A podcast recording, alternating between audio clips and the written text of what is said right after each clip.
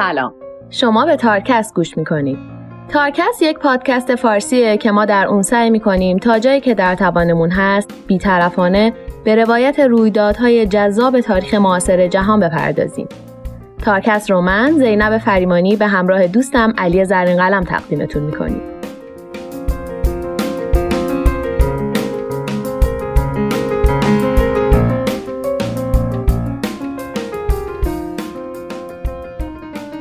شما به اپیزود دوم تارکست که قسمت دوم از پرونده جنبش هیپی هست گوش می‌کنید. در قسمت اول شنیدیم که هوچیمین به همراه بقیه مبارزین ویتنامی پس از سالها مبارزه با استعمارگران و متجاوزین نهایتا ویتنام رو تبدیل به یک کشور مستقل کردند. اما بعد از استقلال یک دو دستگی اساسی باعث شد این کشور به دو کشور ویتنام شمالی و جنوبی تقسیم بشه. که شمالی ها به رهبری هوچیمین یک حکومت کمونیستی تشکیل دادن و جنوبی ها با انتخاب رئیس جمهور زیم یک نظام دموکراتیک رو بنا نهادند. اما یک سری نیروهای نظامی وابسته به شمال اعتنایی به این صلح به وجود اومده بین شمال و جنوب نکردند و حمله به جنوب رو آغاز کردند تا کل ویتنام رو یک پارچه تحت حاکمیت کمونیست در بیارن. از طرف آمریکا در برابر چنین اقدامی ساکت ننشست و به حمایت مستشاری از جنوب پرداخت. کمی بعدتر ارتش جنوب به خاطر سیاست های تبعیض‌آمیز پرزیدنت زیم کودتا کرد و زیم تیربارون شد. در همین گیروداری که وضعیت قدرت در جنوب بلا تکلیف بود، رئیس جمهور وقت آمریکا یعنی کندی هم در دالاس تگزاس ترور شد. بریم بشنویم ادامه ماجرا به کجا می‌رسه.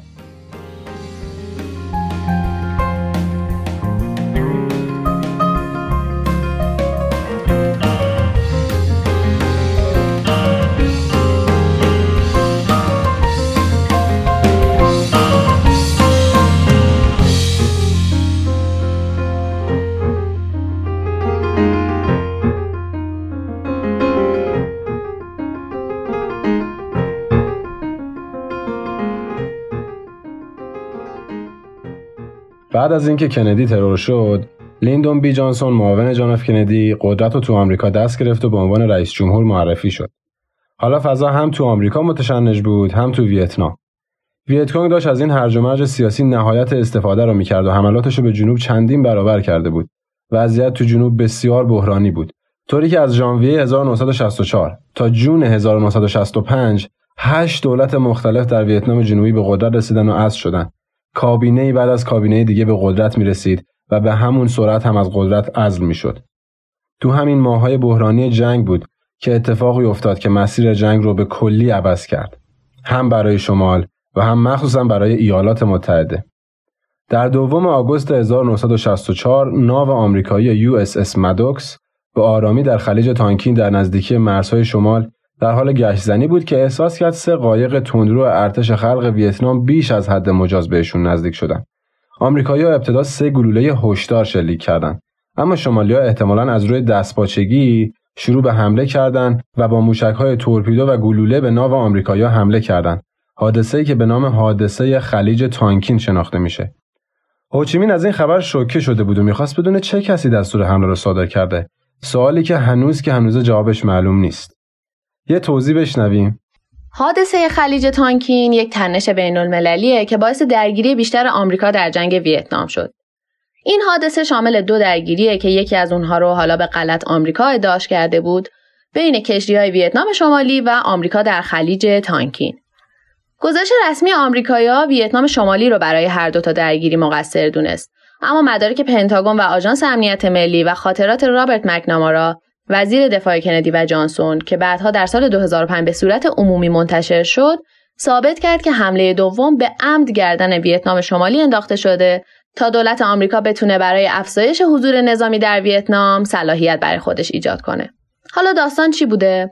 در دوم آگوست 1964 وقتی که ناو آمریکایی USS Maddox داشت در خلیج تانکین گشتزنی می‌کرد توسط سه قایق تندروی نیروی دریایی ارتش ویتنام شمالی شناسایی شد. بعد از نزدیک شدن قایق‌های ویتنام شمالی به ناو آمریکایی این آمریکا بود که این درگیری رو با سه شلیک هشدار شروع کرد و قایق‌های ویتنام شمالی با موشک‌های تورپیدو و شلیک گلوله جواب دادند یک هواپیمای آمریکایی آسیب دید و اونور هر سه قایق شمالی ها دچار خسارت شدند. چهار تا از ملوان های شمالی ها کشته شدند و 6 نفر از نیروهاشون هم زخمی شدند. در مقابل حتی خون از دماغ کسی در ناو آمریکایی نیومد و خود ناو هم به جز یک سوراخ گلوله روی بدنش هیچ خراشی بر نداشت. حالا ماجرای حمله دوم چیه؟ اون زمان رسما توسط آژانس امنیت ملی ایالات متحده ادعا شد که حمله دوم خلیج تانکین در چهارم آگوست 1964 توسط شمالی ها اتفاق افتاده. اما در عوض شواهد نشون می‌داد که رادارهای ناو آمریکا اشتباه کردن و تصاویری که ثبت کردن مربوط به قایق شمالی ها نیست. در مستند مه جنگ یا The Fog of War که در سال 2003 منتشر شد، رابرت مکنامارا وزیر دفاع سابق آمریکا اعتراف کرد که حمله دوم آگوست اتفاق افتاد یعنی همون حمله اول. ولی وزارت دفاع ترجیح داد واکنش نشون نده. اما حمله چهارم آگوست یعنی حمله دوم اصلا اتفاق نیفتاده. بعدها در سال 1995 همین رابرت مکنامارا با ژنرال سابق ارتش خلق ویتنام شمالی ملاقات کرد تا ازش بپرسه واقعا چه اتفاقی در چهارم آگوست 64 افتاده. ژنرال جواب داد دقیقا هیچ اتفاقی. نتیجه تایید حمله دوم توسط آژانس امنیت ملی تصویب قطع نامه خلیج تانکین توسط کنگره بود که باعث شد آمریکا حضور خیلی بیشتری در جنگ ویتنام پیدا کنه و آتش جنگ چند برابر افروخته تر بشه و در نتیجه صدها هزار کشته و زخمی و آواره بیشتری از جنگ باقی بمونه. And put forward a resolution, the language of which gave complete authority to the president to take the nation to war, the Tonkin Gulf Resolution. Now, let me go back to the August 4th attack. Well, there apparently been at least nine uh, torpedoes in the water, all missed. Yeah. No, I don't. Wait a minute now. Uh, I'm not so sure about this number of, of, of engaged. Right. We'd, we'd have to check it out here.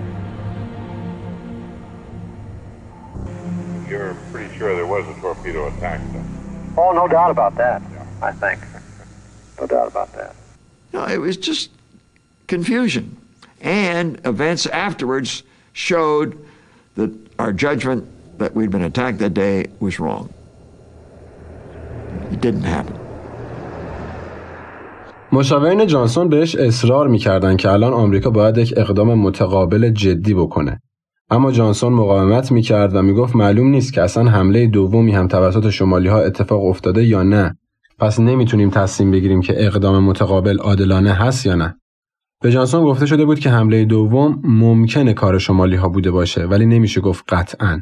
نهایتا جانسون متقاعد میشه که واکنش نشون بده. نیروی هوایی آمریکا برای اولین بار از زمان شروع جنگ وارد خاک ویتنام شمالی میشه و به بمباران تأسیسات اساسی این کشور می‌پردازه. خلبان ها معمور شده بودند تا تأسیسات نفتی و پایگاه های نظامی شمال رو بمبارون بکنن. همونطور که تو توضیحات زینب شنیدید، حمله دومی که بعدها معلوم شد هیچ وقت اتفاق نیفتاده، به کنگره این اجازه رو داد تا قطعنامه خلیج تانکین رو تنظیم و تصویب بکنه. قطعنامه‌ای که به حضور نظامی همه جانبه آمریکا نه تنها در ویتنام بلکه در تمام کشورهای آسیای جنوب شرقی که در خطر کمونیستی شدن بودند یا حتی در آینده ممکن بود بشن صلاحیت می‌داد. من رو تو پرانتز بگم که حتما براتون سواله که اصلا یعنی چی که حمله دومی در کار نبوده و آمریکایی‌ها ادعا کردن بوده؟ این سوال خب برای خود من هم مطرح شده بود که بعد از دیدن صحبت‌های رابرت مکنامارا در همین مستندی که زینب معرفی کرد متوجه شدم در واقع منظور از حمله بیشتر سوء قصد حمله بوده. چون که رادارهای ناو آمریکایی به اشتباه اشیاء ناشناسی رو در شعاع غیر مجازی رصد می‌کنن و فکر می‌کنن اینها موشک های تورپیدوی شمالی ها هستند که به قصد شلیک به ناو شلیک شدن یعنی به ناو آمریکایی ها اما خب خطا رفته و به ناو نخورده. در صورتی که بعدها معلوم میشه اشتباه راداری بوده. یعنی احتمالا مثلا کوسه ای ماهی حالا هر جسمی که در آب شناور بوده رو اینها با موشک اشتباه گرفتن. که اصطلاحا بهش میگن رادارگوست یعنی اشتباهات راداری رو با اصطلاح نظامی رادارگوست می‌شناسن. بگذاریم. برگردیم به جنوب بعد از بمباران سنگین نیروی هوایی آمریکا سربازان ویتکونگ هم ساکت ننشستن و با هواپیماهاشون پایگاه هوایی آمریکا را در نزدیکی سایگون بمبارون کردند که در نتیجهش پنج آمریکایی کشته و پنج بمب افکن بی 57 منهدم شدند. حالا دیگه جنگ فرم جدیدی به خودش گرفته بود. قبل از این ویتکونگ هیچ عملیاتی که بخواد مخصوصا به آمریکا یا خسارت بزنه را اجرا نمی‌کرد. اونا فقط به لوکیشن های مد نظرشون حمله می‌کردن و با مقاومت سربازهای جنوب و حالا گاهن مستشارهای آمریکایی مواجه می‌شدن و بدون اینکه فرقی بذارن با جفتشون مبارزه می‌کردن. ولی حالا که آمریکا هم یه قدم پاشو فراتر گذاشته بود، طبیعی بود که سربازای کل شق ویتکونگ هم اقدامات تلافی جویانه رو صرفاً برای آسیب زدن به آمریکایی‌ها برنامه ریزی و اجرا بکنن. از اینجا بعده که تلفات سربازای آمریکایی در ویتنام روز به روز بیشتر میشه و از اون ور کم کم داره اعتراضات داخلی و جنبش های ضد جنگ هم داخل خاک خود آمریکا جون می‌گیره و شعله ور میشه. بعد از این اقدام ویتکونگ یک بار دیگه مشاورین جانسون بهش پیشنهاد می‌کنن تا نیروی زمینی به ویتنام بفرسته و باز هم جانسون این پیشنهاد رو نمیپذیره. تو همین روزایی که سیاستمدارای کاخ سفید دارن با خودشون کلنجار میرن که چه باید کرد بامداد هفتم فوریه ویت کنگ به کمپ هالوی در نزدیکی شهر پلیکو که یک پایگاه نظامی برای هلیکوپترهای آمریکا بوده حمله می‌کنن که طی این حمله هشت مستشار آمریکا کشته و صدها نفر هم زخمی میشن. کمی بعدتر یه هتل رو که محل اقامت آمریکایی بوده منفجر می‌کنن و 23 تا آمریکایی رو به کام مرگ میکشونن. برای ویتکونگ دیگه جنگ با آمریکا رسما شروع شده بود. اونا دیگه منتظر حملات آمریکایی‌ها نمیموندن تا متناسب با اون اقدامی بکنن. اونا پشت سر هم حمله می‌کردن. نهایتا جانسون یکی از سیاهترین و غیر اخلاقی ترین تصمیمات تاریخ جنگ ویتنام رو گرفت. اون عملیاتی به اسم رولینگ تاندر رو کلید زد که تا این عملیات نیروی هوایی آمریکا از دوم مارچ 65 تا دو نوامبر 68 معمور به بمباران گسترده شمال شده بود. جانسون سیاستش رو عوض کرده بود و دیگه هدفش آسیب زدن و نابودی تأسیسات شمال نبود تو این عملیات مستقیما شهرها بمبارون می شدن. این عملیات به رهبری آمریکا و به وسیله نیروی هوایی و دریایی آمریکا و نیروی هوایی ارتش جنوب انجام شد و طی این عملیات سی هزار غیر نظامی بیگناه شمال کشته شدند و 903 هواپیمای نیروی هوایی آمریکا هم ناپدید شد. از این عملیات به عنوان خونین ترین نبرد دوران جنگ سرد یاد میشه این موضوع اون زمان از افکار عمومی مخفی نگه داشته شد چون اگه مردم آمریکا میفهمیدن رئیس جمهورشون سی هزار غیر نظامی بیگناه رو به قتل رسونده مشکلات جدی گریبان کاخ سفید رو می‌گرفت. جانسون امیدوار بود بعد از این عملیات گسترده شمال تسلیم بشه اما اینطور نشد و ویتکونگ به حملاتش ادامه داد. حالا جانسون که هزینه و سرمایه گذاری بزرگ و گسترده ای تو این عملیات کرده بود دو راه بیشتر نداشت یا باید کلا پا پس می‌کشید یا جنگ رو از اینی که هستم جدیتر و بزرگتر می‌کرد.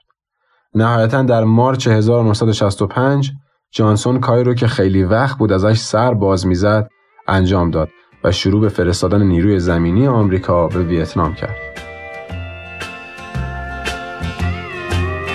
Kiss me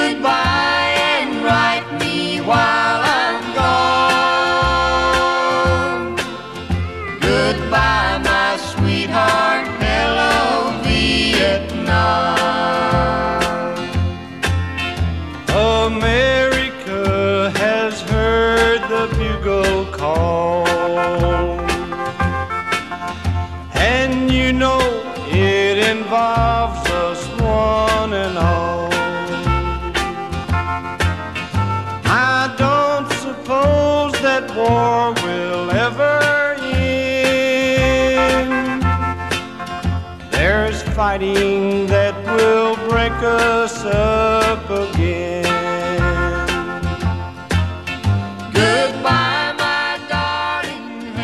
بر اساس مدارکی که بعدها از پنتاگون منتشر شد ادامه این جنگ دیگه برای مبارزه با کمونیسم نبود بلکه جنگی بود برای فرار از تحقیر ارتش آمریکا. با شروع سال 66 2344 آمریکایی در ویتنام کشته شده بودند. 200 هزار سرباز آمریکایی هم تو جنوب مستقر بودند و نیروهای بیشتری هم در راه بودند جالب اینجاست که تو تمام این مدت این نیروهای ویت بودن که پیشروی می‌کردند همزمان با حضور صدها هزار سرباز نیروی زمینی ارتش ایالات متحده در خاک جنوب ویتکونگی ها کنترل سه چهارم مرزهای جنوب رو به دست گرفته بودند و از طریق زنجیر هوچیمین مهمات و سربازهای بیشتری رو به جنوب میفرستادند. زنجیر هوچیمین برای ویتکونگ حکم یک شاهرگ رو داشت و به وسیله اون بود که می‌تونستن خودشون رو جلوی جنوبی ها و آمریکا سر پا نگه دارن. پس آمریکایی‌ها به این نتیجه رسیدن که اگر این مسیر رو خراب بکنن می‌تونن ویتکونگ رو از پا در بیارن. اینجا بود که پای آمریکا به لاوس و کامبوج هم باز میشه. هواپیماهای نیروی هوایی آمریکا سه میلیون تن مواد منفجره رو روی این مسیر استراتژیک ریختن. دیگه لازم به گفتن نیست که این کار چه وحشتی به جون محلی های اون مناطق لاوس و کامبوج انداخته و چند نفر رو بیخونه و زندگی کرده. اما حتی این کار آمریکا هم خیلی اثری نداشت و همینطور که ماها میگذشت تلفات آمریکا در جنگ بیشتر و بیشتر می‌شد. تو رسانه های آمریکایی اینطور به مردم گفته می‌شد که نسبت تلفات خودی به تلفات دشمن ده به یکه. دروغ هم نمی‌گفتن. واقعا تلفات ویتکونگ حدوداً ده برابر تلفات آمریکایی‌ها بود. اما والدین و خواهر و برادرای آمریکایی ها خیلی اهمیتی به اون ده نمی‌دادن. اونا به یک اهمیت می‌دادن که داشت روز به روز روی هم جمع می‌شد و خانواده های بیشتری رو عزادار می‌کرد. وضعیت در داخل خاک آمریکا روز به روز پرتنشتر می‌شد. جوانای آمریکایی به خیابون میریختن و خطاب به دولت مردانشون فریاد می‌زدن که جنگ رو تموم کنید. تو همین گیرودار یکی از جنرال های ارتش جنگ به اسم جنرال ویزموند ادعا می‌کرد که می‌تونه جنگ رو ظرف مدت سه سال تموم بکنه. برای همین یک پیام اضطراری به واشنگتن فرستاد و درخواست دیویست هزار نیروی بیشتر کرد. رابرت مکنامارا که دیگه فهمیده بود آمریکا خیلی شانسی تو این جنگ نداره به جانسون گفت که فقط دو تا راه پیش روش داره. یا با هانوی مذاکره بکنه یا دیویس هزار نیروی دیگه که جنرال ویزمون درخواست کرده بود و بهش بده. اما اینو باید بدونه که آمریکا به نسبت یک به سه شانس پیروزی تو این جنگ رو داره. با علم به اینکه آمریکا شانس خیلی کمی برای پیروزی تو این جنگ داره جانسون اون دیویس هزار نیرویی که جنرال درخواست کرده بود و بهش داد. صدها هزار جوون آمریکایی آماده می شدن تا به جنگی برن که همه تو کاخ سفید می‌دونستن که تموم شده است سربازای آمریکایی فقط نباید با شمالیا می جنگیدن. اونا بعد راهشون رو از لابلای علفزارهای بلند، جنگلهای انبوه و بامبوهای 20 متری و بیشه های متراکمی باز می‌کردند که برای فقط پیمودن 60 متر یه ساعت زمان لازم داشت. علاوه بر اون زالوها زخمهایی ایجاد می‌کردند که خیلی زود عفونت می‌کرد. نور خورشید به کف جنگل نمی‌رسید و عبور از لای گلولای شرایط نامساعد و تله ها زخمایی رو ایجاد می‌کرد که به صورت عفونت می‌کرد و باعث جراحات شدید و قطع عضو یا حتی مرگ می‌شد. سربازهای آمریکایی همینطور باید با تفنگهای M16 میجنگیدن که خیلی وقتا یهو وسط درگیری ها گیر می‌کردن و اغلب به قیمت جونشون تموم می‌شد. با اینکه شمالی ها به ندرت نبردی رو پیروز می‌شدن اما پیروزی های آمریکا عملا اهمیتی نداشت چون تعداد سربازهای ویتکونگ به مراتب بیشتر بود و آمریکایی ها چون تعدادشون کمتر بود مجبور بودن مناطق تصرف شده رو ترک بکنن و تو نواحی دیگه پخش بشن. و سربازهای ویتکونگ خیلی زود دوباره مناطق از دست داده رو تصرف می‌کردن. تا پایان سال 67 20 هزار آمریکایی کشته شده بود. اما رسانه های طرفدار دولت تو آمریکا دائم به مردم می‌گفتن که پیروزی در دیدرس ماست و خیلی زود بهش می‌رسیم. گوش مردم آمریکا اما به این چیزا بدهکار نبود و روز به روز تظاهرات و اعتراضات شدت می گرفت. معترضین دولت مردای آمریکا را با نازی ها مقایسه می کردن و کاخ سفید تحت فشارهای شدید داخلی بود.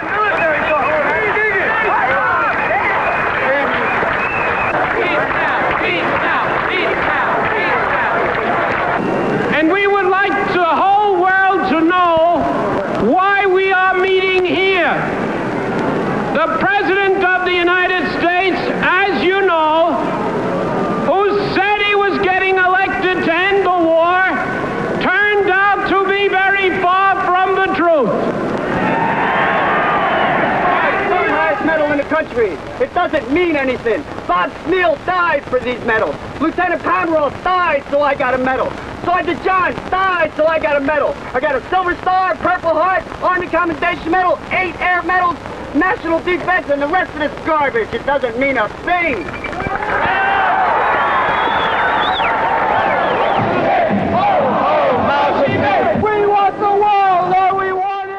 در اوایل سال 68 حدود نیم میلیون سرباز آمریکایی در ویتنام بودند و رهبران آمریکا همچنان به پیروزی پافشاری می‌کردند.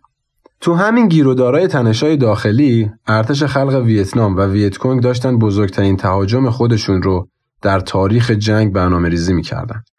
ویتنامی ها در 31 ژانویه هر سال سال نو رو جشن می‌گیرن که به جشن تت معروفه برای همین در سیوم ژانویه به مدت 36 ساعت آتش پس اعلام شده بود تا سربازا بتونن جشن سال نو رو کنار خانواده‌هاشون باشن ارتش ویتنام شمالی و ویتکونگ هم از این آتشبس سوء استفاده کردند و دقیقا 31 ژانویه رو برای تهاجم تمام ایارشون انتخاب کردند. در بامداد 31 ژانویه 1968 84 هزار تا از نیروهای ارتش خلق ویتنام و ویت کنگ به 36 مرکز استان از کل 44 مرکز استان ویتنام جنوبی حمله کردند.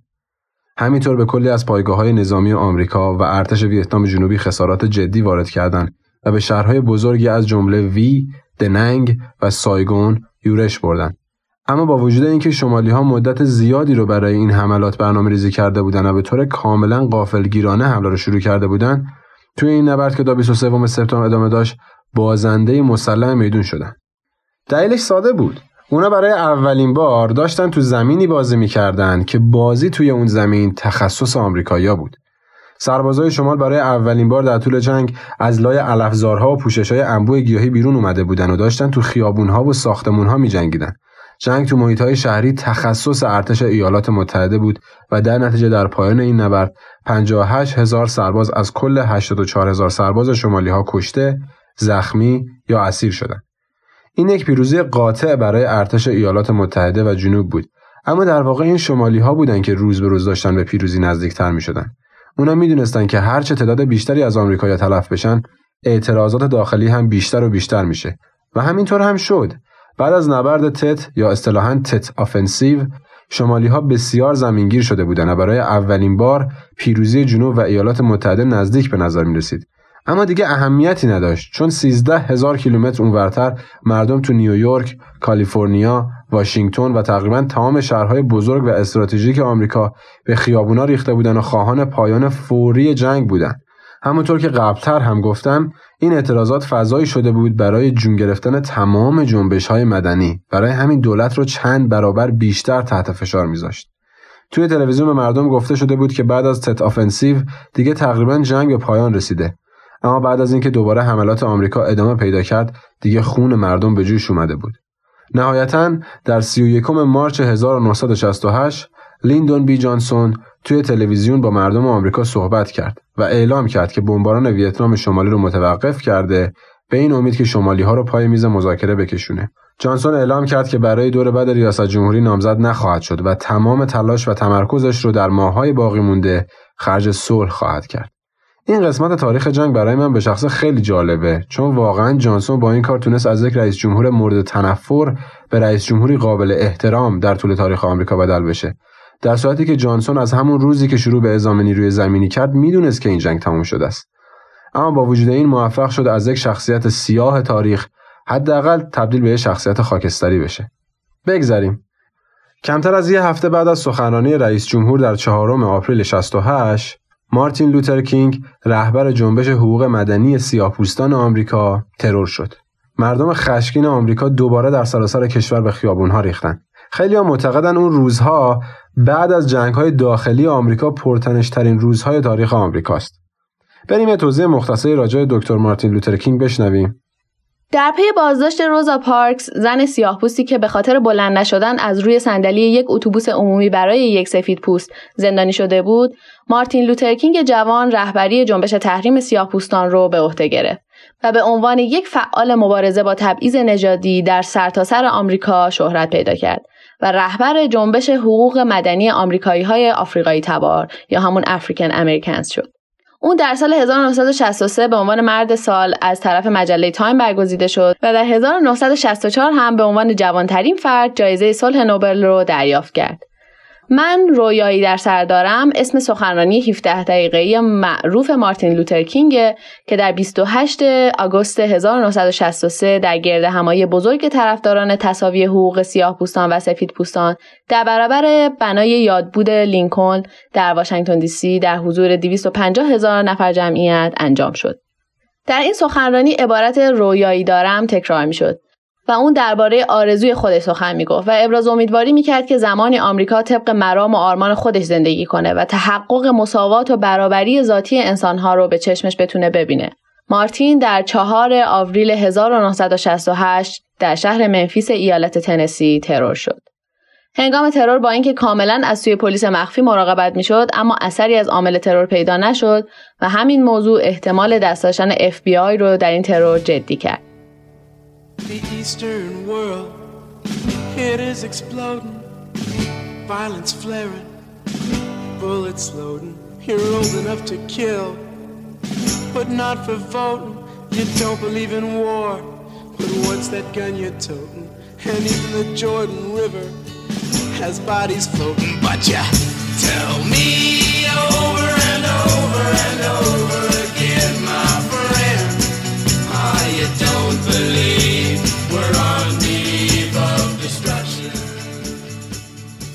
تنش تو سیاست داخلی آمریکا هنوز تمام نشده بود. کمی بعدتر در دوران انتخابات رابرت کندی برادر جانف کندی برای ریاست جمهوری نامزد شد. ولی چیزی نگذشت که در ماه جون اون هم مثل برادرش ترور شد. ملت آمریکا تیکه پاره شده بود و همه این دردسرها مستقیم یا غیر مستقیم به حضور آمریکا در ویتنام مربوط می شد. نهایتا پیروز انتخابات یکی از سیاهترین و منفورترین رئیس جمهورهای تاریخ ایالات متحده بود. ریچارد نیکسون. نیکسون با شعار پایان دادن به جنگ و اتحاد ملت آمریکا به قدرت رسید. اما به قدرت رسیدنش همراه با یک راز خیلی کثیف بود. چند ماه برمیگردیم عقبتر زمانی که دیگه نزدیک انتخابات بود و جانسون پیشرفت زیادی در روند صلح کرده بود و برای اولین بار هانوی موافقت کرده بود تا با سایگون وارد مذاکره بشه جانسون همچنین برای اینکه بدون هیچ تنش و جر و بحثی زودتر روند مذاکره رو شروع بکنه حتی حضور ویتکونگ در این مذاکرات رو پذیرفته بود صلح دیگه کاملا نزدیک و دستیافتنی به نظر می رسید. اما در دوم نوامبر دقیقا دو روز قبل از انتخابات ریاست جمهوری رئیس جمهور ویتنام جنوبی از حضور در مذاکرات انصراف داد. تمام دنیا شوکه شده بودند اما واقعا چه اتفاقی افتاده بود بعدها معلوم شد که نماینده نیکسون با دولت سایگون ارتباط برقرار کرده و بهشون وعده داده که وقتی ما به قدرت برسیم امتیازات بیشتری از شمال براتون می‌گیریم پس شما هم مذاکرات رو فعلا معلق نگه دارید تا وقتی که نیکسون به عنوان رئیس جمهور انتخاب بشه. تصور کنید انتخاب نیکسون به عنوان رئیس جمهور تقریبا قطعی بود و این کارش به هیچ وجه تضمینی برای انتخاب شدنش نبود. اون فقط به خاطر اینکه صلح با ویتنام رو تو کارنامه خودش ثبت بکنه، جلوی پایان دادن به جنگ و خونریزی رو گرفت و نیازی به گفتن نداره که در همین روزهای وقتکشی آقای نیکسون چند انسان بیگناه دیگه به کام مرگ کشیده شدن. جانسون خیلی زود از طریق یکی از کارمندای سفارت ویتنام جنوبی در آمریکا قضیه رو فهمید و متوجه این خیانت بزرگ نیکسون شد اما به دلایل مختلف ترجیح داد سکوت بکنه سربازای آمریکایی هر روز به جبهه ها می‌رفتن و در نبردهای بیدلیل و بی هدف جون خودشون از دست می‌دادن همینطور سربازای شمال هم بیشتر و بیشتر کشته می‌شدن و شهروندهای بیگناه بیشتری هم کشته و زخمی می‌شدن یا خونه و زندگیشون رو از دست می‌دادن فقط به خاطر اینکه یک سیاستمدار آمریکایی پوز تمام کردن جنگ ویتنام رو خودش بده. خروج نیروهای آمریکایی دیگه کم کم شروع شده بود و آمریکا داشت مسئولیت ها رو بیشتر و بیشتر به جنوبی ها میسپرد. با اینکه برای جنوب یک میلیون اسلحه M16 صدها هزار نارنجک و هزاران تانک آمریکایی فرستادن اما هم مقامات آمریکا هم مقامات جنوب خوب می‌دونستند که وقتی آمریکا با نیم میلیون از نیروهای خودش نتونسته جلوی پیشروی شمال رو بگیره جنوب به تنهایی هرگز شانسی نخواهد داشت. از طرفی در دوم سپتامبر 1968 درست مصادف با 24 مین سالگرد اعلام استقلال ویتنام هوچیمین رهبر کمونیست شمال درگذشت. با اینکه بعد از این اتفاق پیشروی نیروهای آمریکایی سرعت گرفت و تلفاتشون به شدت کم شد اما هیچ تأثیری روی مردم خشمگین و معترض آمریکا نداشت وقتی مردم فهمیدن که در روستای کوچک میلای در ویتنام جنوبی سربازای آمریکایی بیش از 500 زن و مرد و کودک غیر نظامی بیگناه رو دقیقا همون مردمی که برای دفاع از آزادی و دموکراسیشون به ویتنام رفته بودن رو سلاخی کردن. صدها هزار نفر در سراسر کشور به خیابونا اومدن. اعتراضات به قدری خشن شده بود که چهار دانشجو در کنزدیت و دو نفر دیگه در دانشگاه ایالتی جکسون کشته شدند. کشته شدن دانشجوها هم باز مزید بر علت خشم بیشتر عموم جامعه شد. این واقعه میلا یکی از تاریکترین و ترخترین قسمت های جنگ ویتنامه که نمیشه بدون باز کردنش از کنارش بگذاریم یه توضیح بشنویم. فاجعه میلای یا میلای مسکر واقعی بود که در روز 16 مارچ 1968 میلادی در جریان جنگ ویتنام اتفاق افتاد و طی اون حدود 500 شهروند غیر نظامی جمهوری ویتنام جنوبی توسط سربازان واحد گردان سوم تجسسی ارتش آمریکا به قتل رسیدند. انتشار خبر کشتار میلای بیش از یک سال بعد نقطه عطفی در روند جنگ ویتنام بود و به وجهه ارتش آمریکا ضربه جبران ناشدنی وارد کرد. اکثر قربانی ها غیر نظامی های زن و کودک بودند. قبل از قتل بعضی از قربانی ها مورد شکنجه و قطع اندام هم قرار گرفته بودند. برخی از اجساد هم در جریان کشتار توسط سربازان قطع قطعه شده بودند. به بعضی از زنان به صورت گروهی تجاوز شد و بدنهای اونها مثل کودکان دوازده سالشون تیکه تیکه شد. 26 سرباز برای اقدامات مجرمانه جریمه شدند اما فقط صدفان ویلیام کلی جونیور یک گروهبان در سی کمپانی محکوم شد. به عنوان گناهکار در کشتن 22 روستایی در ابتدا حکم حبس ابد براش صادر شد اما در نهایت این حکم به سه و نیم سال حبس تقلیل پیدا کرد که اون هم به صورت حبس خانگی بود.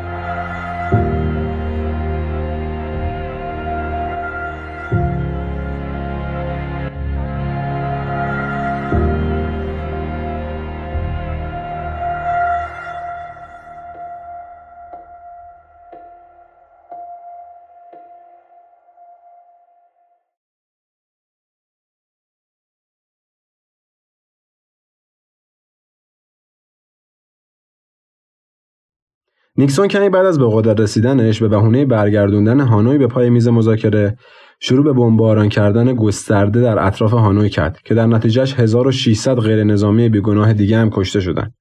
بمبارانی که واقعا هیچ لزومی نداشت. این جنوب بود که از مذاکرات کنار کشیده بود. شمالی ها هر لحظه آماده برگشتن دوباره پای میز مذاکرات بودند. نیکسون فقط می‌خواست قدرت نمایی کنه و به شمالی ها بگه که من سازشکاری های جانسون رو ندارم و در مذاکرات امتیازات بیشتری می‌خوام. فقط 6 روز بعد از شروع مذاکرات دو طرف به یک توافق نهایی رسیدن. قرار شد اسرای جنگی آزاد بشن و آمریکایی ها به خونهشون برگردن. نهایتا سیاست های بیرحمانه و شاید بشه گفت احمقانه ریچارد نیکسون هم منجر به یک صلح پایدار نشد و خیلی توافقات دیگه هم توی این مذاکرات به دست نیومد. شمال و جنوب همچنان به جنگ ادامه می‌دادند و نیروهای آمریکایی روز به روز کمتر می‌شدند. جنوب دیگه داشت از هم فرو میپاشید و امیدش را از دست داده بود. توی سالهای پایانی جنگ ماهی 20 هزار سرباز از خدمت در ارتش جنوب انصراف می‌دادند. حمایت آمریکایی هم بیشتر شبیه یک شوخی شده بود. اونا اسلحه میفرستادن اما به اندازه کافی گلوله همراهش نبود. تانک و نفربر میفرستادن اما مستشاری نمونده بود که به جنوبی ها طرز استفادهش رو یاد بده. در 29 مارچ 73 آخرین نیروهای آمریکا داشتن ویتنام رو ترک می‌کردن. فقط 200 تا از سربازای آمریکایی موندن تا از سفارت آمریکا و ساختمانهای مهم سایگون دفاع بکنن. برای اینکه داستان از این هم تراژیک تر بشه، ریچارد نیکسون در آگوست 1974 در بحبوحه رسوایی واترگیت استعفا داد. حالا یه توضیح راجع به رسوایی واترگیت هم بشنویم. رسوایی واترگیت به وقایعی گفته میشه که بین سالهای 1972 تا 1975 در هتلی به همین نام در واشنگتن اتفاق افتاد که منجر به بالا گرفتن احتمال استیزاه و در نتیجه کنارگیری خود ریچارد نیکسون رئیس جمهور وقت ایالات متحده شد. در جریان انتخابات ریاست جمهوری آمریکا، یه تعدادی از ماموران FBI وارد ساختمون هتل واترگیت که محل استقرار ستاد انتخاباتی حزب دموکرات ایالات متحده آمریکا بود شدند و دستگاه های شنود کار گذاشتند و یه سری اسناد و مدارک رو برای اهداف مختلف دزدیدند. این اقدام غیرقانونی با پیدا شدن یک نوار توسط یک مأمور حراست هتل به طور تصادفی لو رفت و روزنامه واشنگتن پست از طریق دو تا از روزنامه نگاراش این موضوع رو عمومی کرد. بعدها مشخص شد که اقداماتی مثل این قبلا هم چندین بار انجام شده بوده و تحقیقات بعدی نشون داد که عمق این گونه فعالیت های جاسوسی بسیار گسترده بوده. بعد از اون که مشخص شد کنگره به استیزاه نیکسون رای خواهد داد، اون در شب 8 آگوست 1974 از سمت خودش کنارگیری کرد. نیکسون اولین رئیس جمهور آمریکا بود که استعفا کرد. اگرچه استعفای نیکسون روند استیزاه رو متوقف کرد اما در عین حال به پیگیری های غذایی پایان نداد. در جریان رسوایی واترگیت رئیس جمهور وقت آمریکا به سه جرم متهم شد. جلوگیری از عدالت، سوء استفاده از قدرت و نهایتا تحقیر کنگره. در 8 سپتامبر 1974 جرالد فورد جانشین نیکسون اون رو عفو کرد.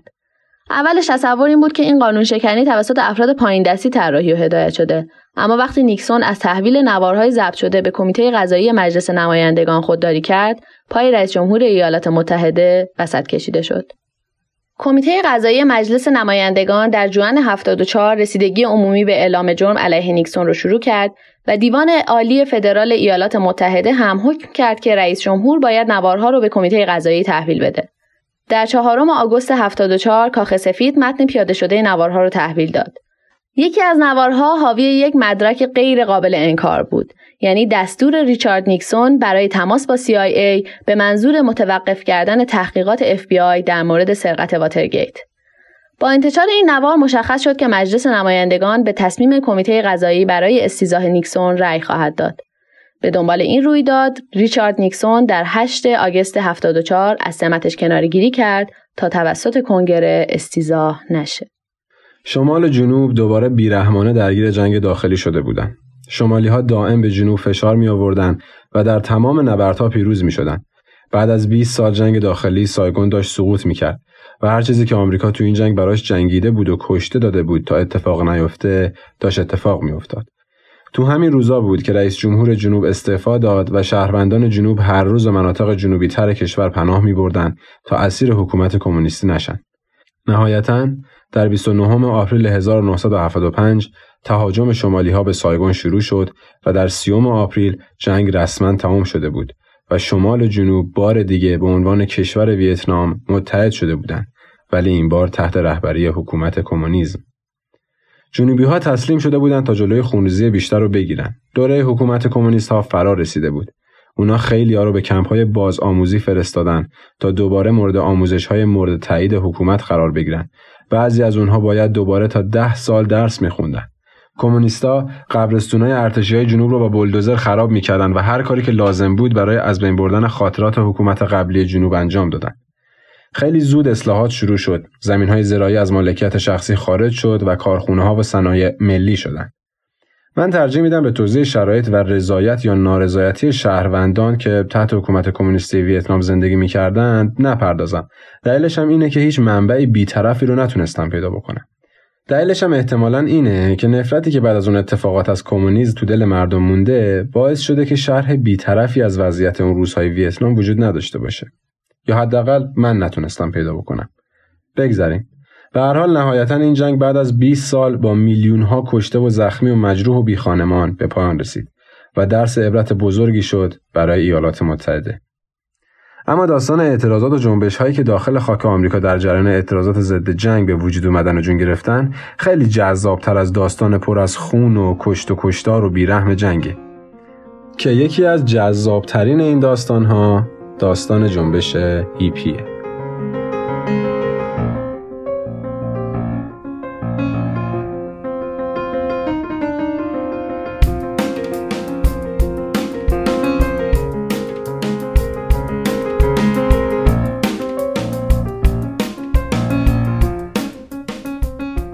اپیزود دوم تارکست همینجا به پایان می‌رسه.